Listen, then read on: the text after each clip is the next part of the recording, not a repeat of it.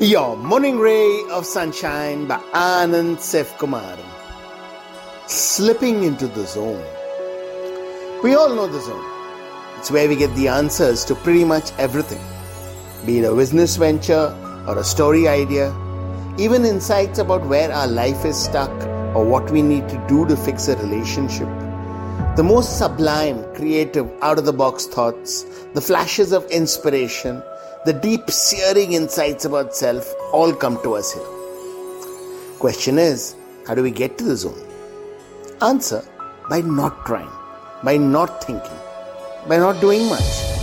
It's like how a writer is trying to think of a scene for his script. He racks his brains, comes up with moment after moment, hates all of them. And then later, when he's out for a walk or brushing his teeth, the perfect moment pops up. We can't force ourselves into the zone. We have to slip into it. And that happens with stillness, just being there, staying with our question. We don't force any answers or begin any contemplation. We just stay there and let things come to us.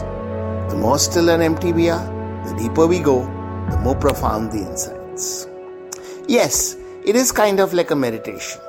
And the more we practice stillness, the easier it becomes to slip into the zone. But once we are there, it's pure magic.